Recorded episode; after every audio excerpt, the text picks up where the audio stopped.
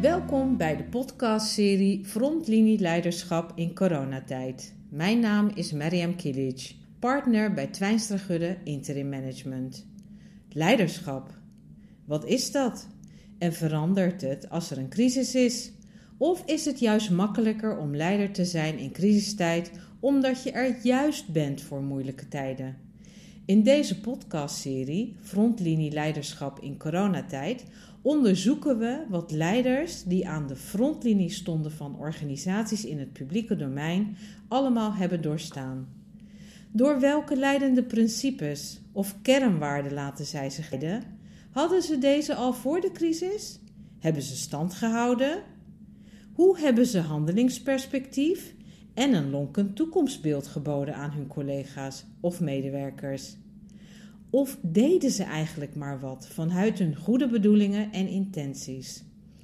In deze serie van 10 podcasts spreken we negen leiders in het publieke domein over hun ervaringen met de huidige crisis.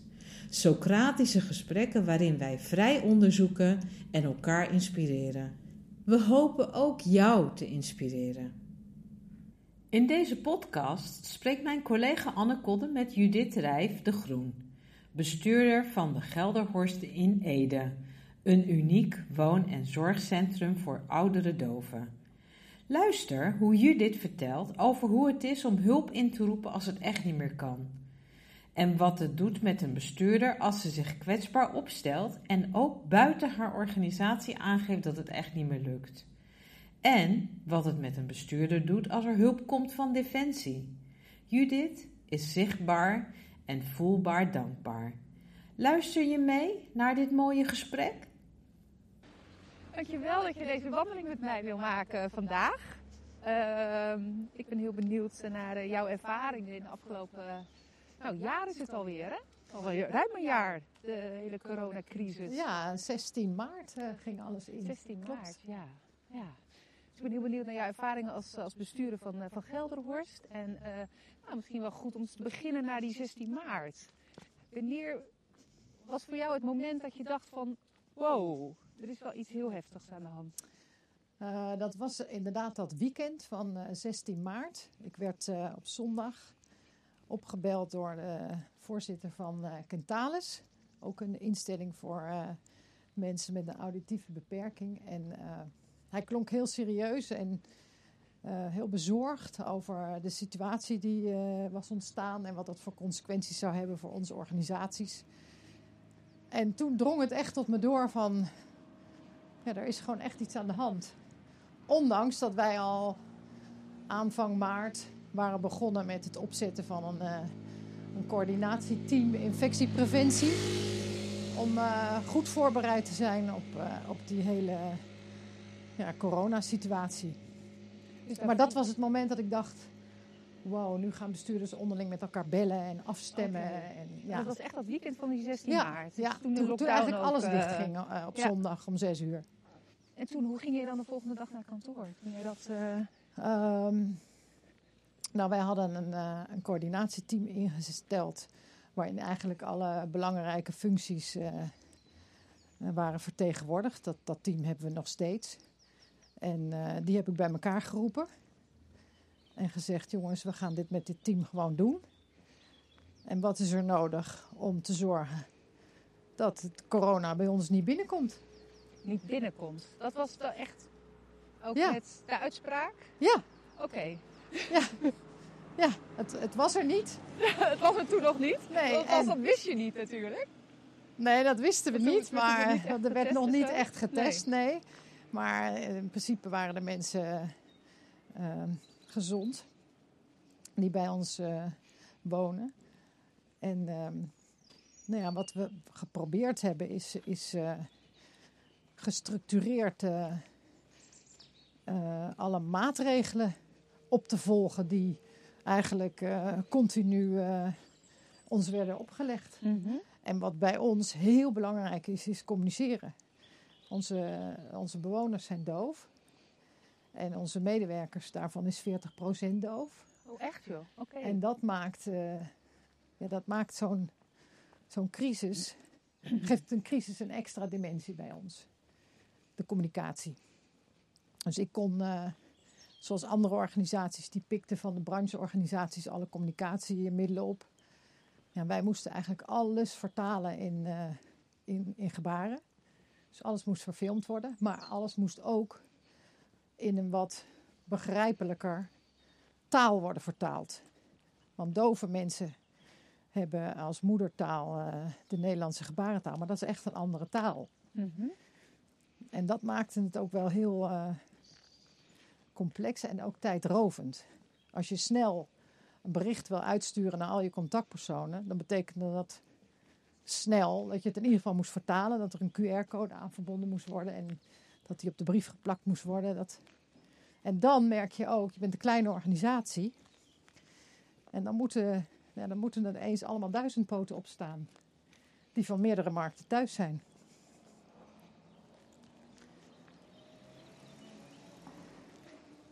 En hoe ging dat? Wat ging dat? Misschien is dat nog wel een betere vraag. En wat ik heel mooi vond om te ontdekken is dat als er, als er in, in de beginfase. Iedereen had zoiets van: uh, dit moeten we gewoon met elkaar doen. Dus er was heel veel. Nou, ik zal enthousiasme is een verkeerd woord, maar wel heel veel uh, bereidheid om, uh, om hier aan te werken, om dit goed te doen. Aan de ene kant. Aan de andere kant, bij de mensen op de vloer, dus het zorgpersoneel, nam het in eerste instantie niet zo heel serieus. En vooral omdat wij ook na twee maanden, na drie maanden nog steeds geen besmettingen hadden. Oké. En dan je huis totaal afgesloten van de buitenwereld. Niemand mag erin, niemand mag eruit. Je moet met beschermende kleding werken, terwijl er niemand ziek is. Want dat hadden jullie vanaf begin af aan, dat was jullie uh, aanvalsplan, zeg maar, om het tegen te houden. Dus niemand ja. niet binnen, niemand naar buiten. Ja, dat was kleding. opgelegd, hè? Dat, dat, dat, waren de regels die... Ja, dat, okay. waren, dat ja. was opgelegd vanuit de branche, dat je je huis gesloten hebt. Er werden eisen gesteld aan uh, bezoek. Er mocht geen bezoek ook meer binnenkomen. Dus wij hebben met onze huisaannemer een bezoekunit buiten laten neerzetten. We hebben het raambezoek ge, ge, uh, mogelijk gemaakt.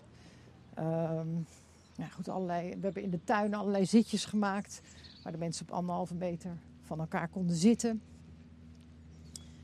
Uh, maar alsmaar geen besmettingen. En dat is natuurlijk fantastisch. Ja. Maar dat maakt natuurlijk op een gegeven moment ook wel uh, wat minder alert. wat minder... Ja, uh, ja. ja. En, en, maar ik hield wel gewoon vast, want ik wist van uh, maatjes, andere bestuurders waar ik mee sprak, hoe, hoe het er in één keer kan zijn en hoe je dan ook gewoon heel makkelijk de grip verliest. Ja.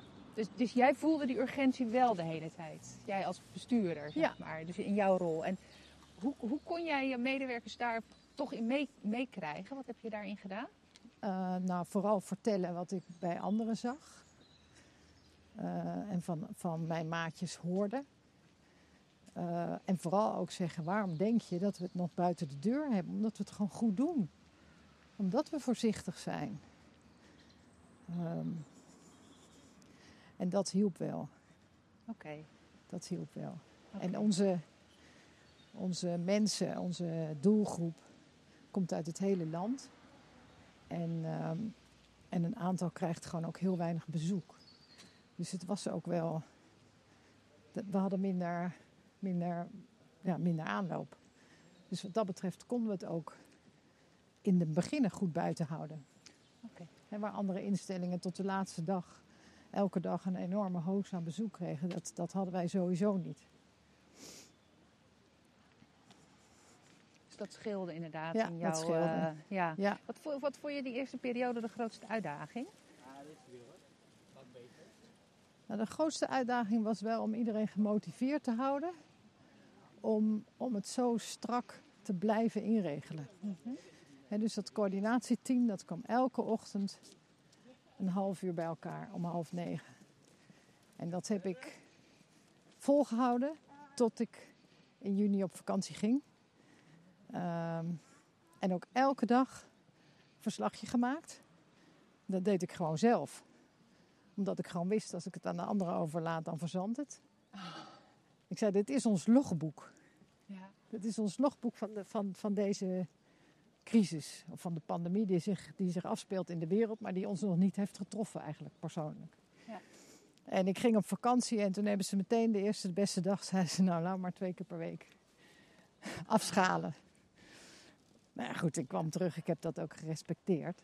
Maar toen dacht ik wel, ja, een van de sleutels is wel gewoon consequent volhouden van wat je doet. En consequent communiceren dat het ook goed is wat je doet. Ja. En dat je eigenlijk pas merkt dat het goed is wat je doet achteraf. En hoe, hoe wist jij dat? Want jij, had, je- was nog nooit in zo'n situatie. We hadden het er net over. Hè? Dit is natuurlijk een ongekende crisis. Hoe, hoe wist je wat je moest doen? Heb- Ben je iets anders gaan doen dan anders? Of zeg je van nou, ik, ik doe het altijd zo. Ehm, Zijn er andere principes gaan spelen? nou, ik ben wel intuïtief. Dus ik heb mijn intuïtie ook wel echt laten spreken. Ik voelde ook wel wat, wat zou helpen. En consequent zijn. Dus dat wat we afspreken, daar houden we ons aan. En daar geef ik ook het voorbeeld in. En daarvan verlang ik van mijn MT dat ze daar ook het voorbeeld in geven. En eindeloos herhalen. En duidelijk communiceren. En dat geldt eigenlijk voor alles. Maar dat is de enige manier om. Voor mij was dat de enige manier om het, om het eh, een kans van slagen te geven. Oké.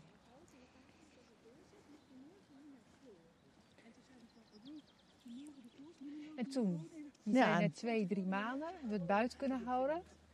Nou nee, we hebben het negen maanden buiten Negen gehouden. maanden? Ja. Ja, Want ik heb ook een ander verhaal nog gehoord. Maar Ja. dat was dus pas na negen maanden. ja. wij hebben eh, de eerste besmetting in het, in het verpleeghuis was nou, 26 november. En, 26 ehm, november. En daarna ging het heel hard.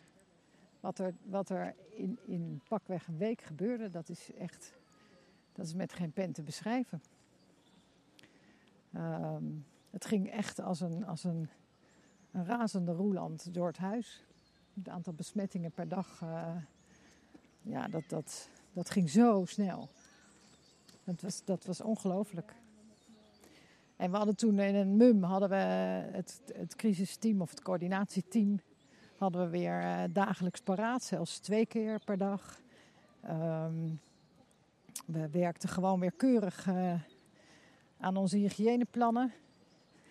Maar ik had wel, en ik ben zelf toen eh, toch in de weekenden.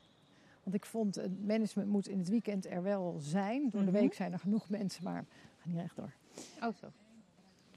Eh, om, om gewoon ook te laten zien, en dat is waar ik het net over had, hè, van werk je alleen maar thuis omdat je moet zorgen dat je niet uitvalt. Ja, of vind je een balans en zorg je dat ze je toch zien. Ja. En medewerkers waren ontzettend bang. Eén, om zelf besmet te raken. En twee, ook om hun geliefde bewoners kwijt te raken. Ehm, dus ik wilde daar ook gewoon voor ze zijn. Dus ik ging op zondagmiddag gewoon eh, in volledig eh, beschermende kleding eh, een afdeling op. Ja. En dat heb ik een paar weken gedaan, in het weekend. En toen heb ik op een gegeven moment gezegd, ik moet dat niet meer doen, want ik moet gewoon absoluut niet uitvallen. En dat was toen ik merkte dat er toch bij alles echt naar mij gekeken werd.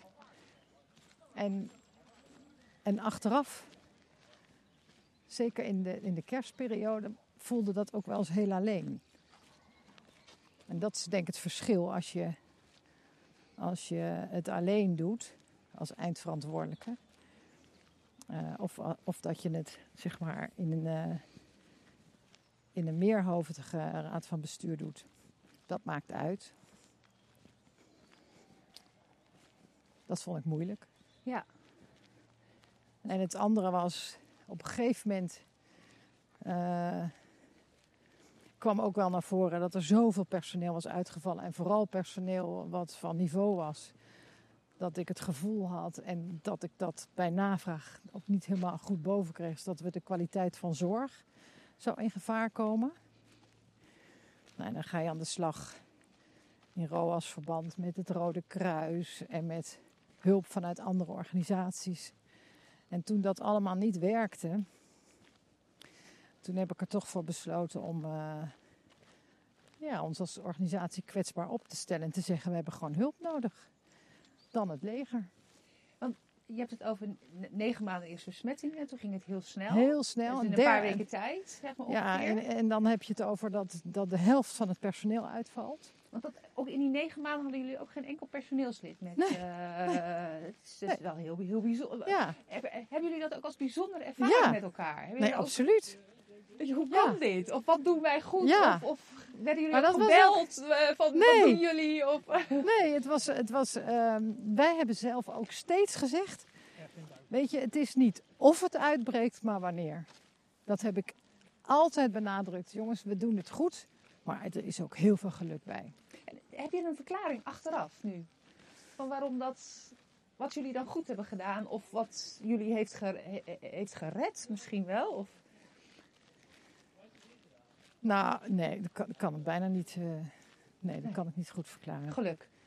Ja, ik denk Misschien. vooral geluk en, en nou ja, in combinatie met toch heel consequent Ja.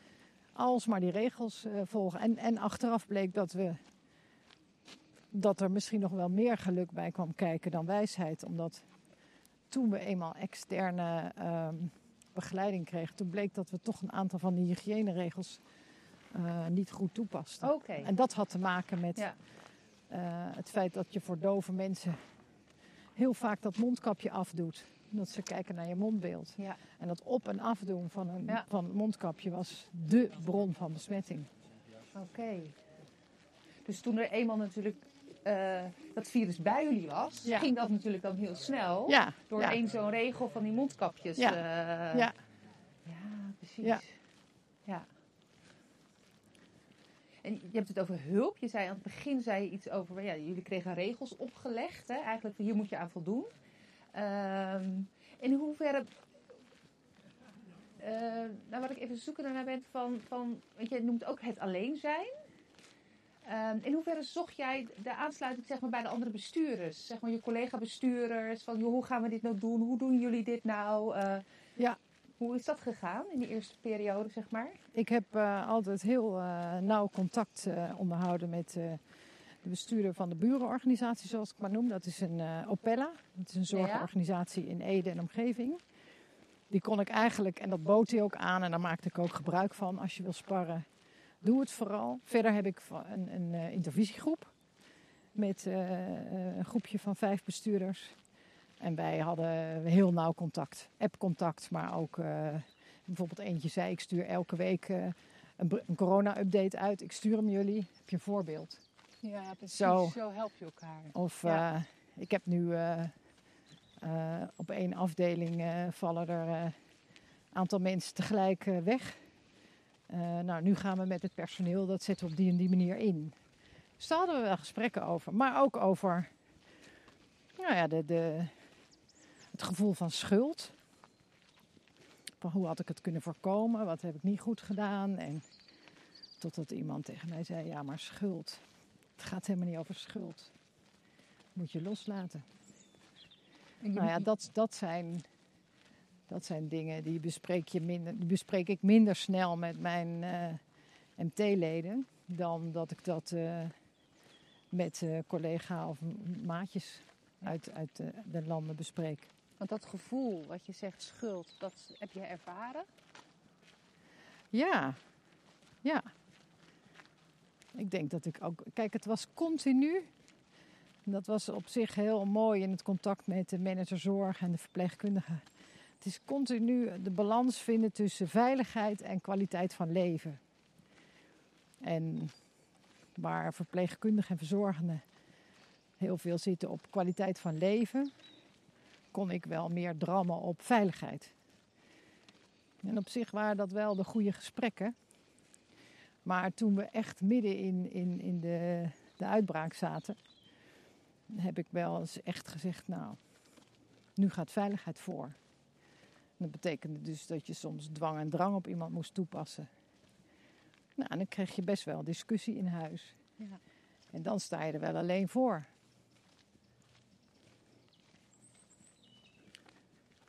En dan is het fijn als je even met iemand kan schakelen. Van, Ja. goh, hoe doe jij dat? Met iemand die agressief wordt van eh, het continu op zijn eigen kamer zitten. Krijgt zo iemand dan privileges of niet? En hoe doe je dat dan? En op zich kom je dan wel op de kern van, van, van waar het over gaat. Ja. Dat je in ieder geval wel het gesprek voert over wat, wat is belangrijker, kwaliteit of veiligheid? Of hangt het met elkaar samen en hoe doe je dat dan?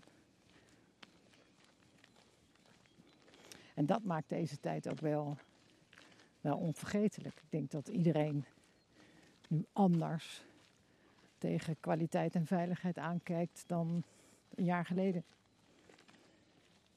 Kan je daar iets meer over vertellen? Andere kijk erop gekregen. Nou, ik, nou ja, ik, nou, ik zit er wel op zich hetzelfde in. Ik heb nu alleen gezien hoe belangrijk het is. Kijk, je werkt in de zorg, moet je altijd werken volgens bepaalde protocollen.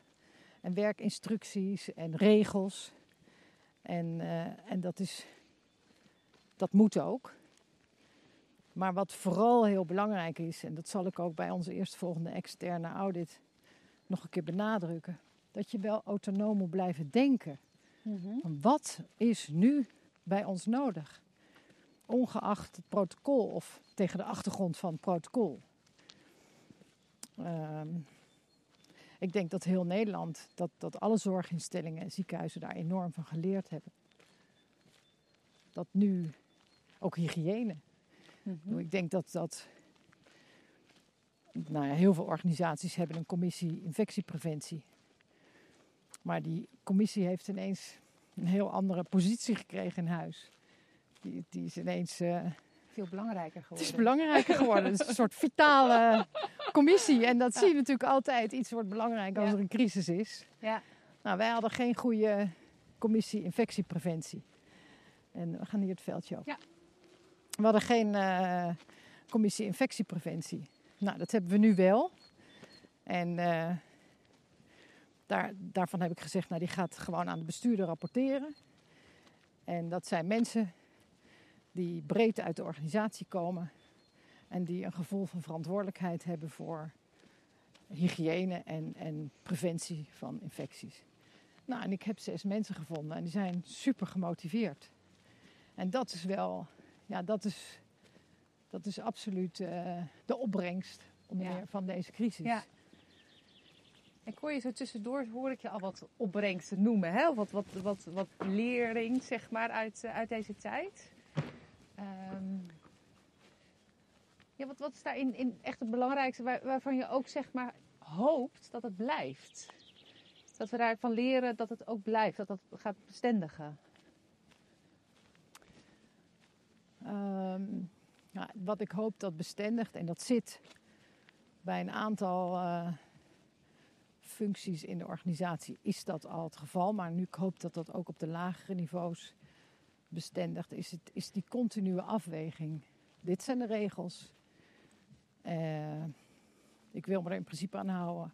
Maar ik ga in gesprek over hoe we het misschien toch ehm, nou ja, hoe we een goede afweging kunnen maken tussen kwaliteit, veiligheid en welzijn. En dat geldt dan natuurlijk vooral voor zorginstellingen.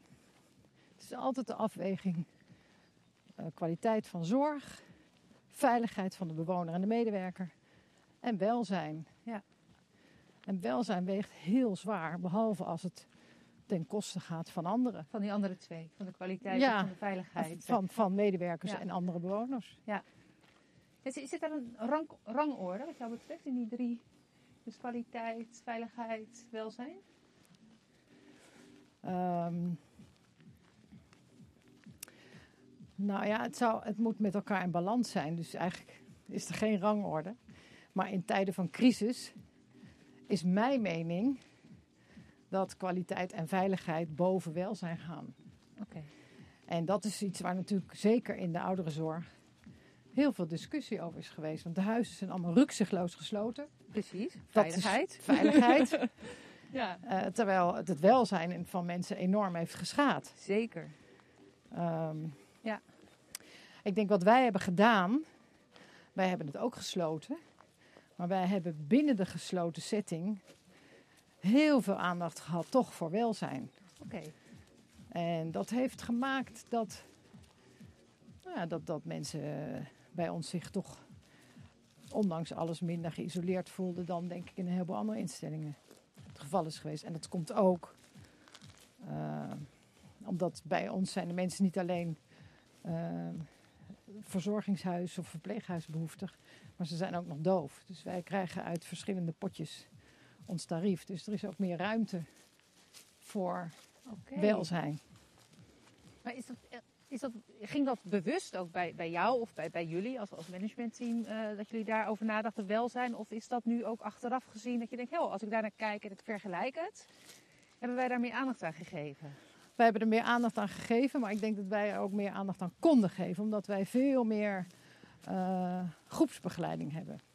Dus naast mensen die voor de zorg en de verpleging zijn, hebben wij ook mensen die, die, die er zijn om het groepsproces te begeleiden.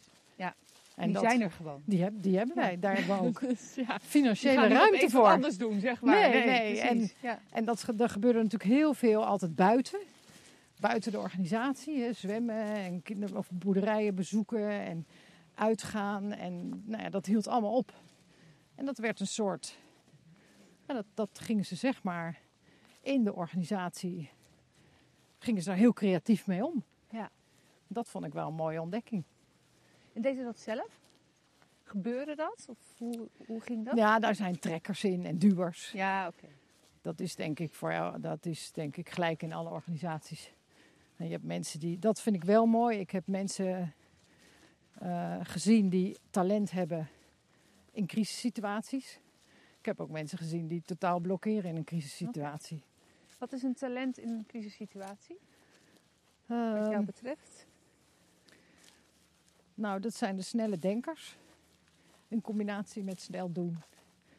Mensen die denken in mogelijkheden en niet in onmogelijkheden. Oké. En dat is, dat is best moeilijk. Um, toen wij, um, ik dacht dat wij dat allemaal eigenlijk best, dat een aantal van ons op sleutelposities dat goed kon. Mm -hmm. uh, totdat uiteindelijk het leger binnenkwam. En die zei, ja, jullie doen wat je kunt, maar uh, het, is niet, het is niet veilig. Want jullie hebben geen goede scheiding vuil en besmet, of schoon en besmet werken. En toen zei ik, ja maar dat is ook de bouw van het gebouw. En toen zei die major, ja maar weet je, wij komen in woestijnen, wij komen in bossen en Hoezo? Gebouw. Verzinnenlist. Ja, precies. Wij zijn natuurlijk met, met naald en draad kunnen wij ja. uh, sluizen bouwen. Dit moment is wel belangrijk. Hè? De, de ja. hulpvraag die je hebt gesteld van help ons. En dan het leger. Dat, hè, bedoel, ja. ik, ik moet nog even wennen aan het idee. Zeg maar, ik heb het gezien hè, in de media, maar niet beleefd zoals jij. Ja. Hoe, was dat ook jouw hulpvraag? Of heb je gewoon... Hoe, hoe ging dat? Nou, ik, Wanneer ik, besloot je echt hulp te vragen? Toen ik zag dat we geen hulp kregen uit andere hoeken. Um, wij hebben uh, toen we echt met personeel in de knoei kwamen, toen ik ook echt van, van de, vanuit de zorg de lijstjes zag met gaten in de roosters. Ja. En vooral gaten op, van verpleegkundigen en verzorgen. Dus mensen die medicijnen delen, mensen die echt verpleging uh, mm -hmm. uh, verplegen. Dacht ik, ja, nu wordt het echt... echt niet zonder kan. Nee, nee en het Rode Kruis. ja, het Rode Kruis kwamen niet ver genoeg mee. Um, en de organisaties in de regio, ja, die kampten met dezelfde problematiek als wij. Ja. Dus uh, daar kwam ik ook niet verder mee. En toen uh, sprak ik de burgemeester van Ede en die vertelde ik dit allemaal. En die zei, nou Judith, als ik je kan helpen met iets, dan bel je me maar. Oké. Okay. En uh, nou ja, goed, dat heb ik wel onthouden. Even, even, een vraag terug. Heb jij bewust zelf de burgemeester opgezocht? Nee, hij belde mij.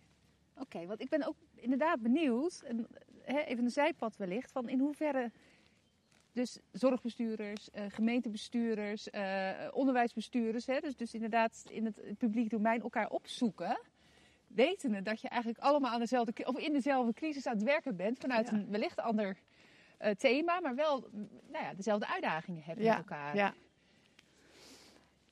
Um, of hoe kijk je daar tegen? Want dat is een invulling die ik nu geef natuurlijk, even. Dat dat dezelfde uitdagingen nou ja, zijn. Ik, ik merkte toen ik echt hulp nodig had. We hebben allemaal dezelfde uitdagingen. En, en je kunt eigenlijk elkaar wel ehm, emotioneel ondersteunen, maar niet met handen. Nee. En, ehm, Nee, de burgemeester En die heeft geen... eh, nee. nee, en, en ehm, Nee. ja, de burgemeester die belde mij om te vragen van, nou, hoe gaat het met een, eh, met, met hè, de organisatie in zijn stad? En die heeft het moeilijk. En eh, Wanneer belde hij? eh, half december. En toen had hij eigenlijk, omdat hij natuurlijk ook in die veiligheidsregio positie had, had hij natuurlijk al mijn hulpvraag gehoord. Want ik had officieel een hulpvraag ingediend bij het ROAS. Van jongens, help. En toen heb ik ook wel geopperd van, nou, ik denk eraan om Defensie in te schakelen. Want die hebben toch verpleegkundigen. En die zijn allemaal niet op missie. Dus eh, waarom kunnen die ons niet Nee, en helpen? die ging ook naar het ziekenhuis in Ede, toch? Die waren Precies, snel in daar het kwam, ziekenhuis. ik, daar kwam ik. eh, Dat dat, ik idee kwam ik, ja. ja. En nou, daar moest ik een aantal formulieren voor invullen. Dat heeft de hoofd PNO gedaan. En, eh, dat is, en op een gegeven moment kregen we een reactie daarop van, nou, dat defensie kan niet worden ingeschakeld, want die worden alleen maar ingeschakeld in ziekenhuizen. Dacht ik, jeetje.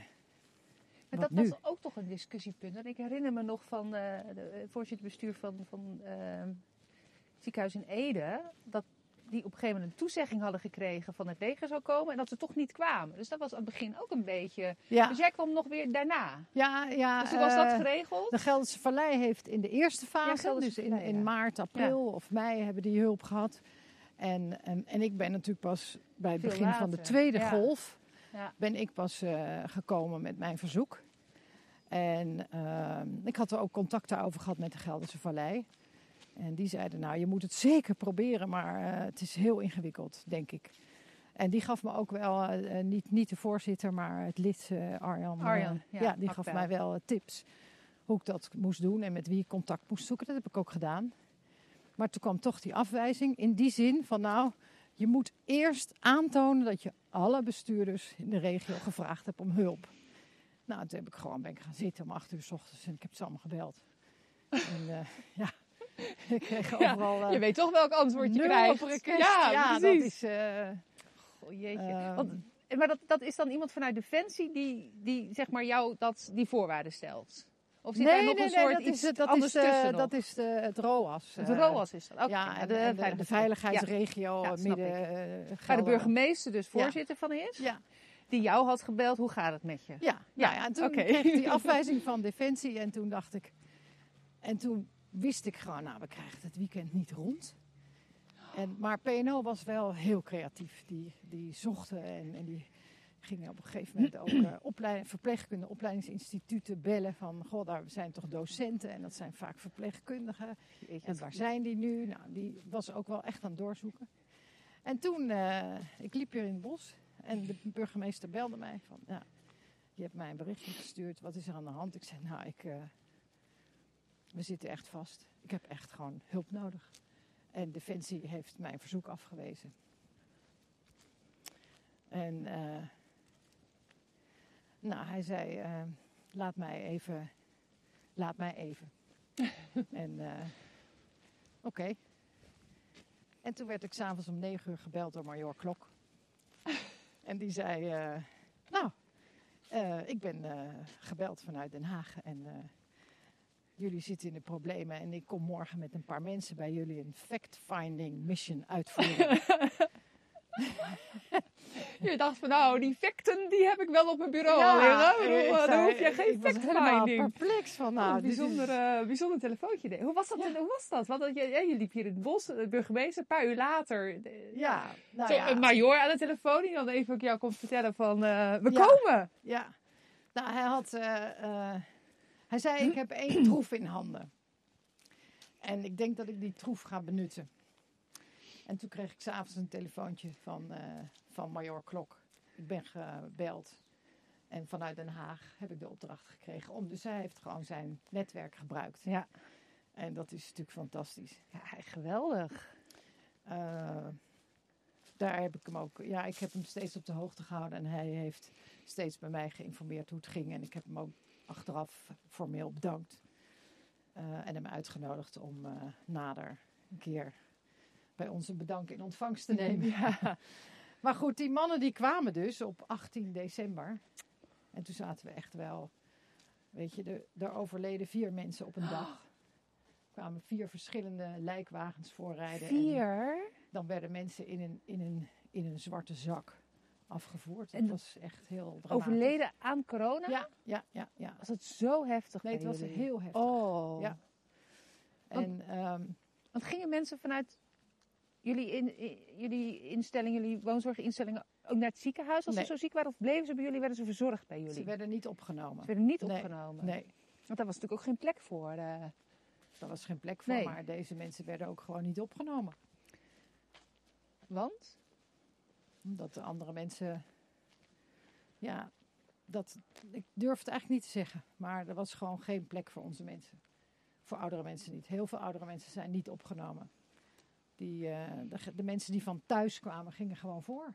Wij konden natuurlijk mensen zuurstof geven. Wij konden mensen morfine toedienen. Ehm heel veel mensen die thuis ziek werden, konden dat niet in de thuissituatie. Dus die gingen gewoon voor. Wat vond je daarvan? Of wat vind je daarvan? Nou, kijk, het zijn, het, zijn, eh, het zijn niet alleen maar oudere mensen die bij ons zijn overleden, want het is de dove doelgroep, dus we hebben ook wel jongere mensen. Maar het waren overwegend oudere mensen met ook wel onderliggend lijden. Hm. En ik had zelf ook het idee, ze zijn bij ons eigenlijk beter af dan in het ziekenhuis. Want het moment dat je opgenomen wordt in het ziekenhuis ben je al zo slecht. Dan is de vraag of je daaruit komt. Ja. Dus dan kunnen wij maar beter ze zo goed mogelijk verzorgen. In een vertrouwde In omgeving? een vertrouwde omgeving. Met in volledig beschermde kleding en Ja. familie erbij. Oké. Maar het is ja, ethisch gezien natuurlijk wel iets. We hebben ook wel een familielid gehad wat ontzettend boos was en zei: Mijn moeder moet nu opgenomen worden. En daar gingen wij natuurlijk zelf niet over, hè? daar gingen artsen Nee. over. Ja. En toen heeft de specialist oudergeneeskunde toch voor elkaar gekregen dat iemand naar de spoedeisende hulp werd gebracht. Die heeft daar twee uur in een gang gelegen. En toen weer teruggebracht naar huis en ze is dezelfde avond overleden.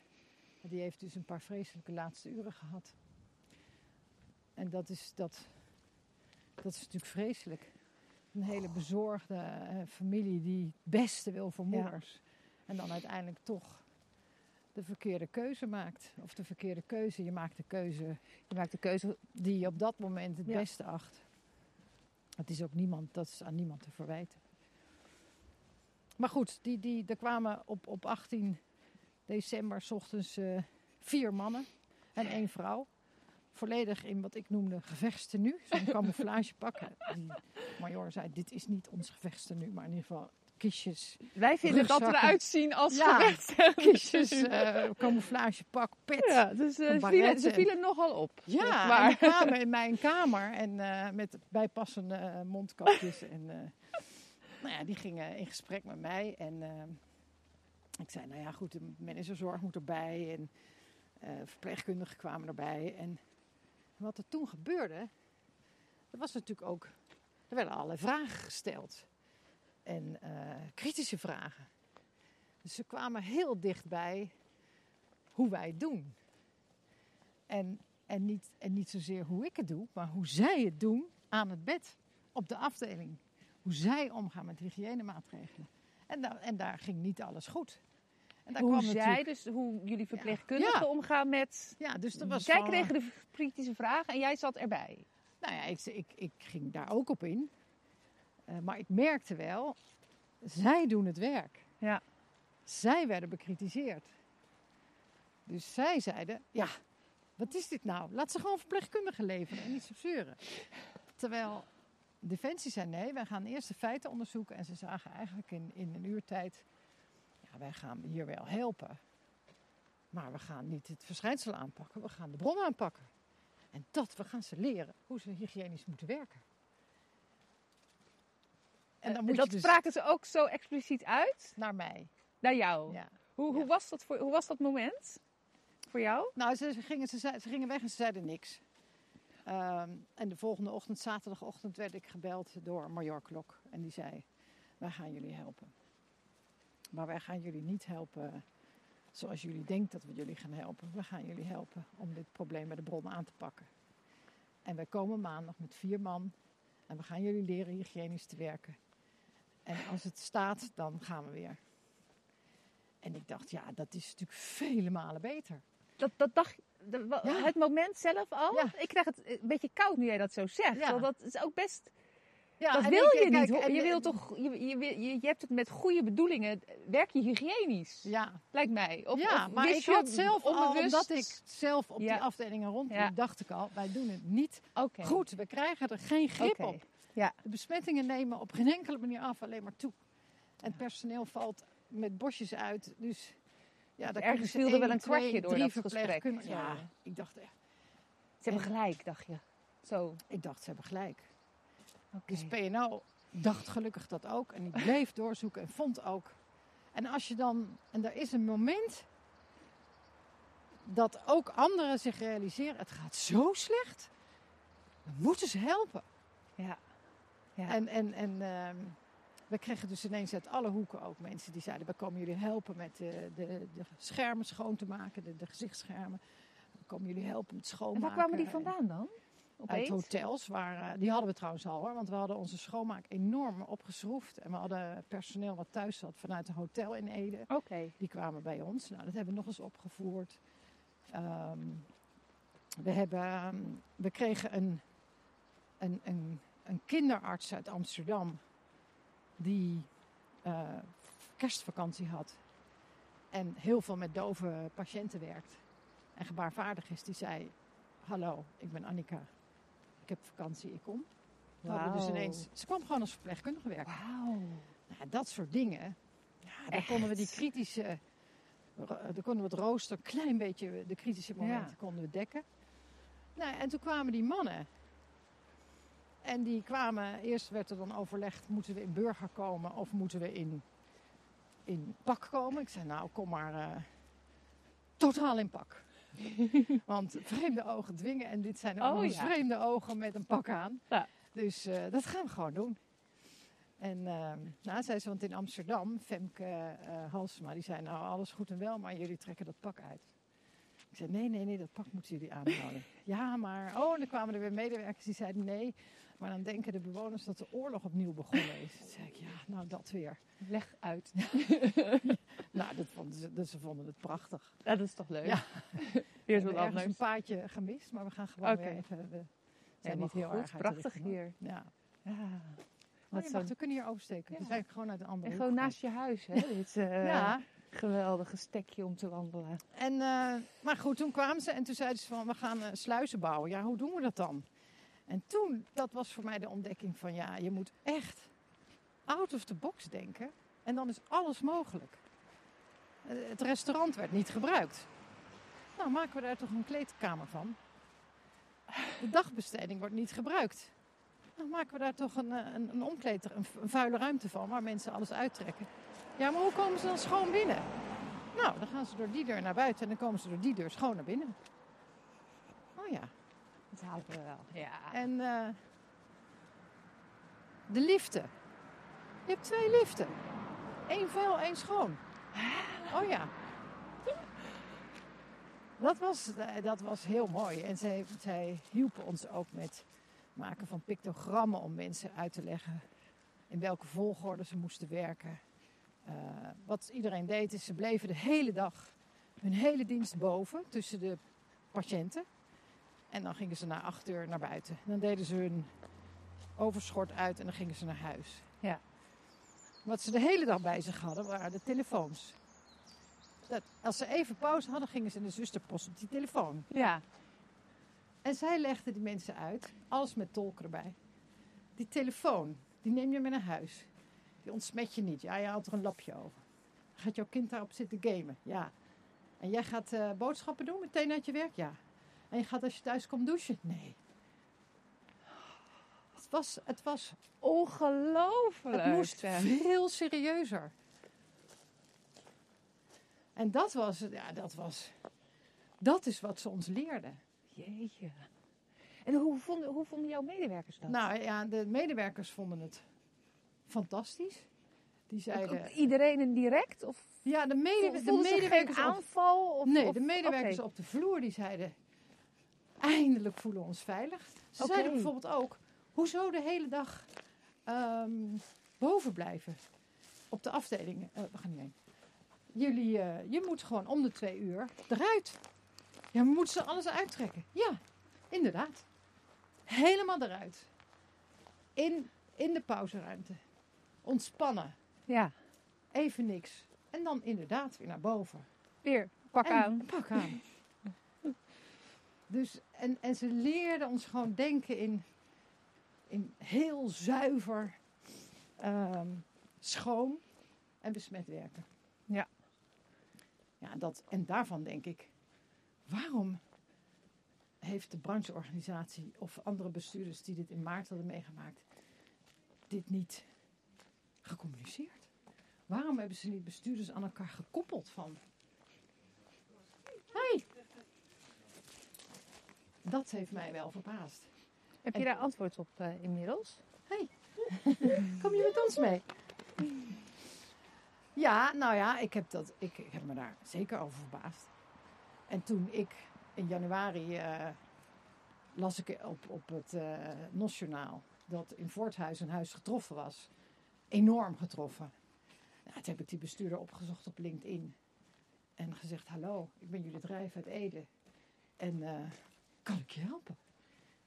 Nou, die, die bestuurder zei, ook een eenhoofdige raad van bestuur. Nou, zullen we even teamen? en en want zij vertelde aan mij wat ze gedaan had. Ze had het fantastisch gedaan. En ik gaf haar nog wat tips. Bijvoorbeeld de tips. Hou je personeel niet de hele dag op die afdeling. Ja. Haal ze naar beneden iedere twee uur. Zei, ja, wat een idee. Dus ik, ik heb ook tegen de burgemeester gezegd. Joh, haal, laat bestuurders hun verhaal vertellen. En dat, ja, nu, ik ben al een paar keer gebeld van wil je je verhaal vertellen, maar uiteindelijk is daar nog niks van gekomen. En dat zie je ook, crisis voorbij, Ja. noodzaak voorbij. Is de crisis voorbij? Nee. Nee, oké. nee dat hoor ik niet. ook niet, namelijk. Nee, de crisis is niet voorbij. Het is, bij de jullie. zorginstellingen zijn. eh, de, de, de crisis in de zorginstellingen is absoluut eh, heel veel minder. Maar ons verhaal gaat nog verder, want het werd kerstavond. En die mannen pakten hun spullen en zeiden: Nou, nou kunnen jullie het. En toen zei ik tegen de major, de baas van het clubje: Ik zeg maar, nou hebben we een echt groot probleem. Want wij hebben gewoon geen verpleegkundige morgenochtend in huis die de leiding kan hebben over de rest. Ik zeg, zal ik de burgemeester weer bellen? Hij zei, nee, nee, nee, nee, nee. even wachten, even wachten. Weer, even wachten. Ja. En eh, kerstavond, morgenochtend om zeven uur komt hij. Zorg dat je er bent. En toen hebben we voor twaalf dagen, en dat moet je nagaan, dat is een, een militair verpleegkundige die hoort op kerstavond dat hij geen kerstvakantie heeft. Ja. Hij is niet op missie. Hij heeft eigenlijk gewoon, nou ja, hij is thuis. En gaat dan twaalf dagen werken. Twaalf. Achter elkaar, hè? Achter elkaar. Ja, precies. Dus een soort van kleine missie voor hem op dat Ja. moment. En de jongen Ja. die kwam gewoon, hele grote boom van een vent, in zijn uniform ook. En die in een mum wist hij de namen. Wist hij hoe de computersystemen werkten. Wist hij waar alles stond. Ongelooflijk. Ja, ik, heb wel, ik ben wel op een hele andere manier naar Defensie gaan kijken. En die kon gewoon, ja, als één persoon kon die bijna meerdere personen dekken. Hij, hij gaf zo'n vertrouwen. En dat samen met die kinderarts. Mooi dat je zegt, ik ben anders naar Defensie gaan kijken. Ik ben, de- mijn verleiding ligt nu natuurlijk nu van hoe dan. Eh, Die wil ik ook horen. Maar ook, we kunnen dus van elkaar leren. Absoluut. En Absoluut. we, doen we dat te weinig, vind je? Tussendoor zei ik al iets over, hè, zoeken bestuurders in publieke domein elkaar op? Nou, weinig nog, hè? Ja, ja. En weten we wel dat we hetzelfde doen, maar... Nou ja, Defensie ook publiek domein natuurlijk. Nou ja, ik, ik, ehm, ik heb in, in de periode dat ik geen uitbraak had en, en maatjes waar ik veel mee spar wel, hebben we elkaar emotioneel heel erg ondersteund. Maar om nou te zeggen, echt praktisch van hoe richt jij echt praktisch het schoon en vuil werken in? Ja, dat, dat soort dingen. Dus de praktische dingen niet Nee. zozeer. En ook gewoon, maar ook eh, het feit dat ik de bestuurder in Voorthuizen belde. gewoon bellen en zeggen: joh, wat kan ik doen? Dat deed, dat deed mijn maatje in Ede, die bestuurder van Opella, Kars Hazelaar, wel. Maar met, met hem kan ik, spar ik vaker, ook over andere dingen. En die zei, ja, ik kan je, ik kan je... En hij is bestuurder van een hele grote organisatie. Dus hij koppelde aan mij kwaliteitsmedewerkers, Ja, hoofden van dagbestedingen. Hij, hij zorgde dat ik verder kon. Ja, Maar als je bestuurder bent van een kleine organisatie, dan ben je ineens, dan moet je je echt ontwikkelen als een enorme duizendpoot. Ja. Ik schreef zelf brieven aan contactpersonen op een gegeven moment. Ja, wat een andere bestuurder misschien overlaten aan zijn eh, communicatiemedewerker. Ja, maar die had je even niet. Nou, de of die heb je communicatie misschien wel, maar die was andere dingen aan het doen. Die moest weer de filmpjes vertalen, Ja. de, de teksten vertalen en de Ja. QR-code eronder plakken en Ja. zorgen dat iedereen het kreeg. Ja. Dus het is, ja, Je geeft net aan hè, over, de, over de enorme hulp die je kreeg van Defensie, van de burgemeester eigenlijk. En hotelmedewerkers en, en ook wel nou ja, hier en daar van, van collega-bestuurders. Als je daar nou op, op terugkijkt, van, heb je toch als je nu terugkijkt bepaalde hulp gemist? Puur in je bestuurlijke rol ook, hè? je eindverantwoordelijke rol. eh. Ehm, ik heb in bestuurlijke rol achteraf, want we hebben ook met ons eigen MT eh, teamreflectie gedaan met een, eh, met een externe partij. Die, die, die he- heeft met alle medewerkers gesproken. Daar was het meer praten over trauma wat je gehad hebt, maar bij ons was het meer praten over hoe heb je dit nu beleefd als persoon. En toen ik aan het woord kwam, zei ik, ja, ik heb me wel schuldig gevoeld en alleen. En ik heb onvoldoende eigenlijk de, de, het MT aan me gekoppeld. Als MT. Ik deed heel veel met de managerzorg, ik deed heel veel met PNO, ik deed heel veel met facilitair. Ehm, maar ik deed niet, ik, ik riep hen niet als groep bij elkaar, als team. Van jongens, dit moeten we met elkaar doen. Het waren allemaal eilanden. Ik had die eilanden onvoldoende aan elkaar gekoppeld. En dat zou ik, in de volgende keer zou ik dat wel anders doen. Wat zou dat jou hebben opgeleverd, of de organisatie? Dat ik mezelf minder alleen had gevoeld, Oké. denk ik. Ja, dat je meer als groep, als Ja. team verantwoordelijk en ja. Ja. En dan ben jij er misschien wel de eindverantwoordelijke op dat moment, Ja, maar eh, ja. Ehm, heb je dat nu ook inmiddels ook anders ingericht? Nu we dus een jaar verder zijn en jij die daar zo op terugkijkt in je reflectie? Nou, we zijn nu. ehm, nou ja, ik heb, het ge- ik heb het gecommuniceerd. Ik heb me kwetsbaar opgesteld. Dat hebben de anderen ook gedaan. En er was bijvoorbeeld iemand die zei: Ja, ik heb gezien dat je je alleen voelde, maar ik heb er niks mee gedaan. Nou, dat zijn wel. eh, dat zijn hele eerlijke uitspraken. Heel eerlijk. Waar je gewoon ook mee verder kunt. Ja. En we zijn nu bezig met het maken van een, een eh, pandemie continuïteitsbedrijfsplan. En daarin ja, brengen we ook zeg maar de, de structuur, de inrichting van zo'n crisisorganisatie in beeld. En daar geef ik het MT ook wel een andere rol. Oké. Dus ik probeer dat nu ook wel eh, ja, op, voorhand al anders in te richten. Dus je hebt het over een, een, een pandemie-crisisplan. Ja, een, pandemie Een continuïteitsbedrijfsplan. continuïteitsbedrijfsplan. Dus dat is ongeacht of er nou eh, corona is of Iets een anders. pandemie Ja. waarvan we nog niet weten dat die bestaat. Ja. Dus ik bedoel niet een norovirusje, maar echt Nee, precies. iets Echt, wat de eh, wereld raakt. Hè? ja. De definitie van pandemie. Precies.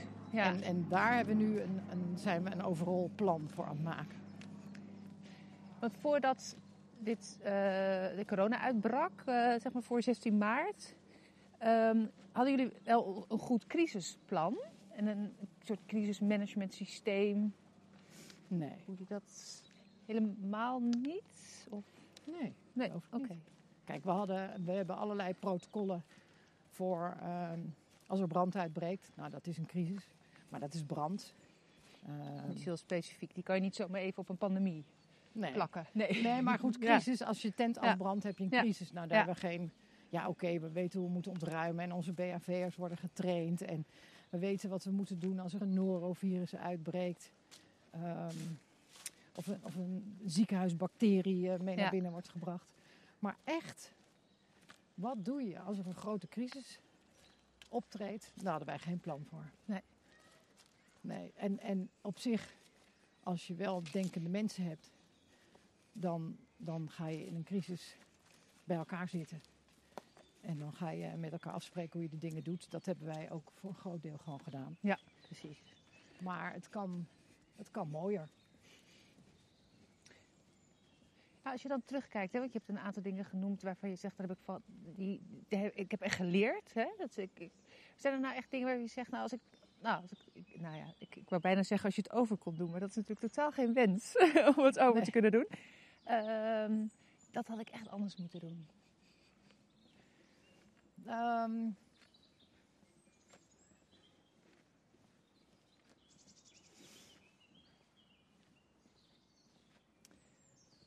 wat had ik nou echt anders moeten doen? Eh, eh, nou, het zit meer op kleinere dingen. Het zit niet zozeer in het, totaal anders doen. Het zit, zit in, in kleine dingetjes die wel enorm het verschil kunnen maken. Dus ehm, eerder medewerkerondersteuning inrichten. Ehm, medewerkers die veel meer dagen werken dan ze normaal doen. Medewerkers die door hun partners naar andere delen van het huis worden verwezen omdat ze bang zijn dat ze besmet raken. Ehm, ja, thuiswerken. Ehm, dat, da- daar goed op inspelen,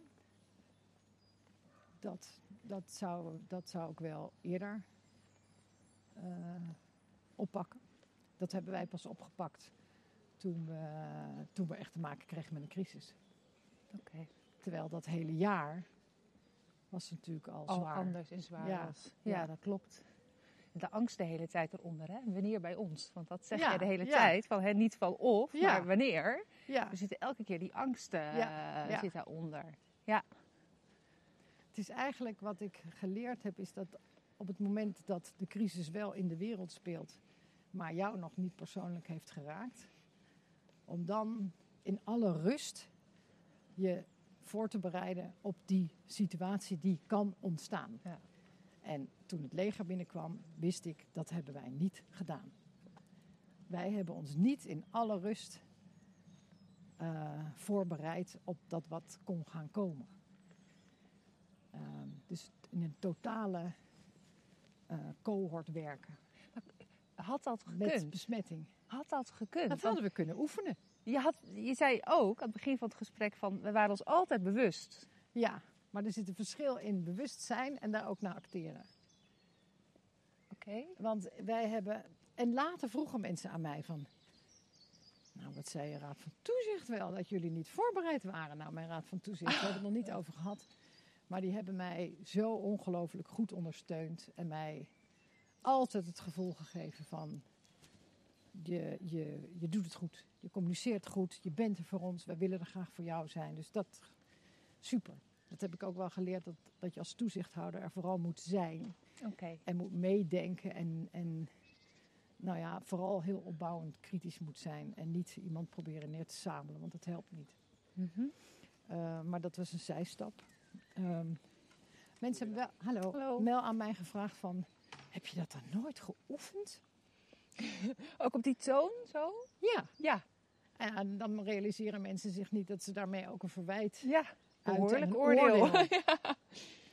Maar dat is wel wat ik geleerd heb. Dat als, er, als, er, als het nou weer gebeurt, dan ga ik toch zeggen: jongens, we gaan het één keer oefenen. Oké. We gaan weer vuile sluis, schone sluis, dagbestedingssluit inrichten. We gaan het op- en afschalingsplan oefenen. Ja. Je, ontoefent, je oefent ook een brand. Ja. Ontruiming. Ja, heel vaak zelfs. Dus, vaak. eh, Ja. Ja.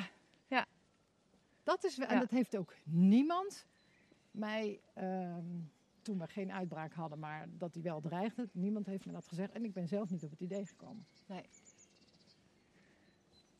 En als je dit dan deelt met collega-bestuurders, dus dit, dit voornemen wat je hebt, of in ieder geval dat, dat, dat je moet zo'n plan hebben en je moet het ook oefenen, dus niet alleen bewust zijn, maar het ook echt oefenen.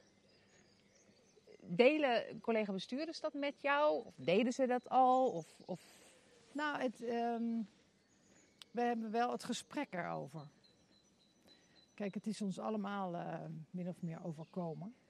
En iedereen is, denkt van hoe kunnen we het de volgende keer beter doen. En, ehm, en iedereen draagt daar zijn steentje in bij. En dit draag ik ook aan. Van ja. En dat wordt wel meegenomen. Ja. Hoe gaat het nu bij jullie? Nou, de rust is weer gekeerd. We hebben gisteren voor het eerst weer mensen die zelfstandig wonen op ons terrein uh, ontvangen voor dinersavonds. Die kunnen zich, uh, normaal gesproken, konden ze bij ons eten in het restaurant en dat kan al een jaar niet. En nu, voor gisteren was het voor het eerst weer wel, op afspraak. Uh, anderhalve meter afstand, begeleid door een gastvrouw naar je tafel. Was je erbij? Ja, ik ben wel gedag gaan zeggen. Ja. dat was een mooi moment. Ja, dat was een heel mooi moment. Ja, ja. ja, want onze mensen kiezen, de mensen die zelfstandig bij ons wonen, die kiezen ervoor om in een dove gemeenschap te wonen.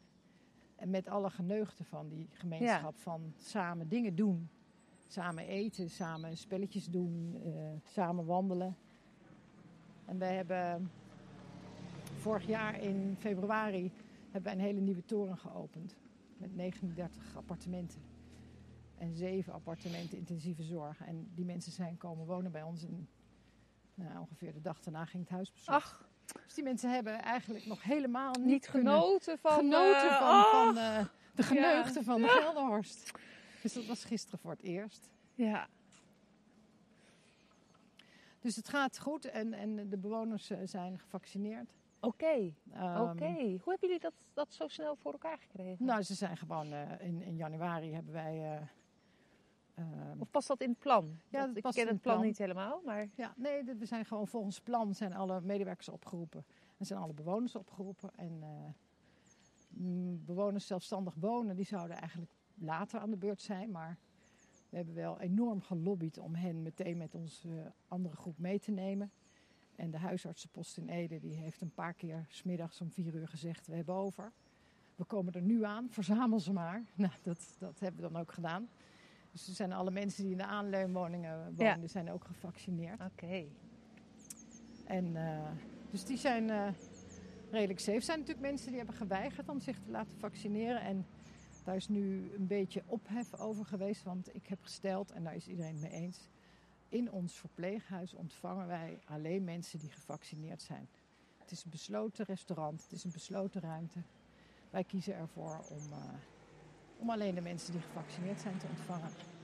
En we gaan het niet controleren, maar we vertrouwen erop dat iedereen zich daar uh, aan houdt.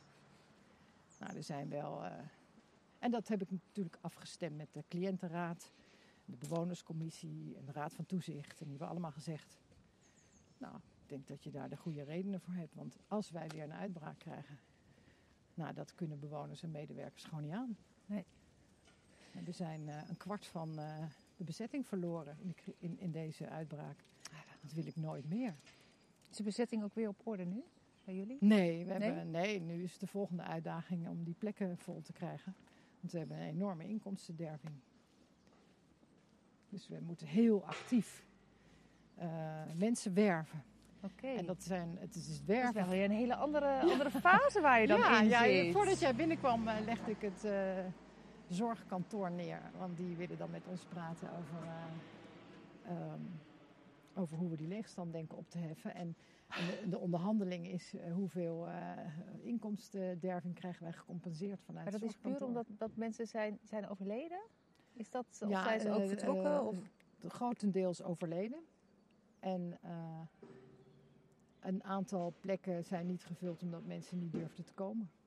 Oké, okay, zo. Ja. En die mensen zijn inmiddels overleden. Die ja. hebben zo lang gewacht dat het niet meer hoeft. Heftig. Ja. De laatste vraag voordat we dit zo stoppen. Waar ben je het meest trots op als je over het afgelopen jaar uh, terugdenkt? Nou, de samenhorigheid en uh, de groei van mensen. Ja, mensen zijn echt gegroeid. Ja, vind ik mooi. En waarin gegroeid? In een ontwikkeling. Ja, ontwikkeling in, in hoe ze denken en handelen in hun werk op, de- op, de, op de vloer. Dus eigenlijk op je medewerkers ben je Ja, op de meest, medewerkers eh, ben je trots, meest- eh, meest trots. hoor ik dan nu van je. Ja. ja. En op jezelf, waarvan wat je denkt van nou, dat heb ik, dat mag ook wel eens gezegd worden, dat heb ik goed gedaan. Ja, nou, ik, ik ehm, ja, trots durf ik eigenlijk niet te zeggen. Eh, nou, ik ben eigenlijk trots dat ik me kwetsbaar genoeg heb durven opstellen om hulp te vragen toen het echt nodig Ja. was. Ja. Ja, en, en, en op dat moment is ook het tij gekeerd. Op dat moment is het langzaam beter gegaan. Dus ik ben, ja, ik ben trots dat ik dat heb durven doen. Ik dat zo mooi. Ik moet opeens denken aan een, eh, aan een schrijver, of tekenaar en een schrijver, Charlie, ik ben even zijn, eh, zijn achternaam Oh ja. kwijt. Van de zegt- mol, het paard Ja, en de jongen. precies. Ja. En die, die zegt dan inderdaad van het meest eh, moedige wat je, wat is het meest moedige wat je kan, kan, kan zeggen? Ja. Help. Ja, En dat heb je gedaan. ja, ja, En dat heeft geholpen. Fantastisch. ja. Dankjewel Judith voor je mooie verhaal. Graag gedaan.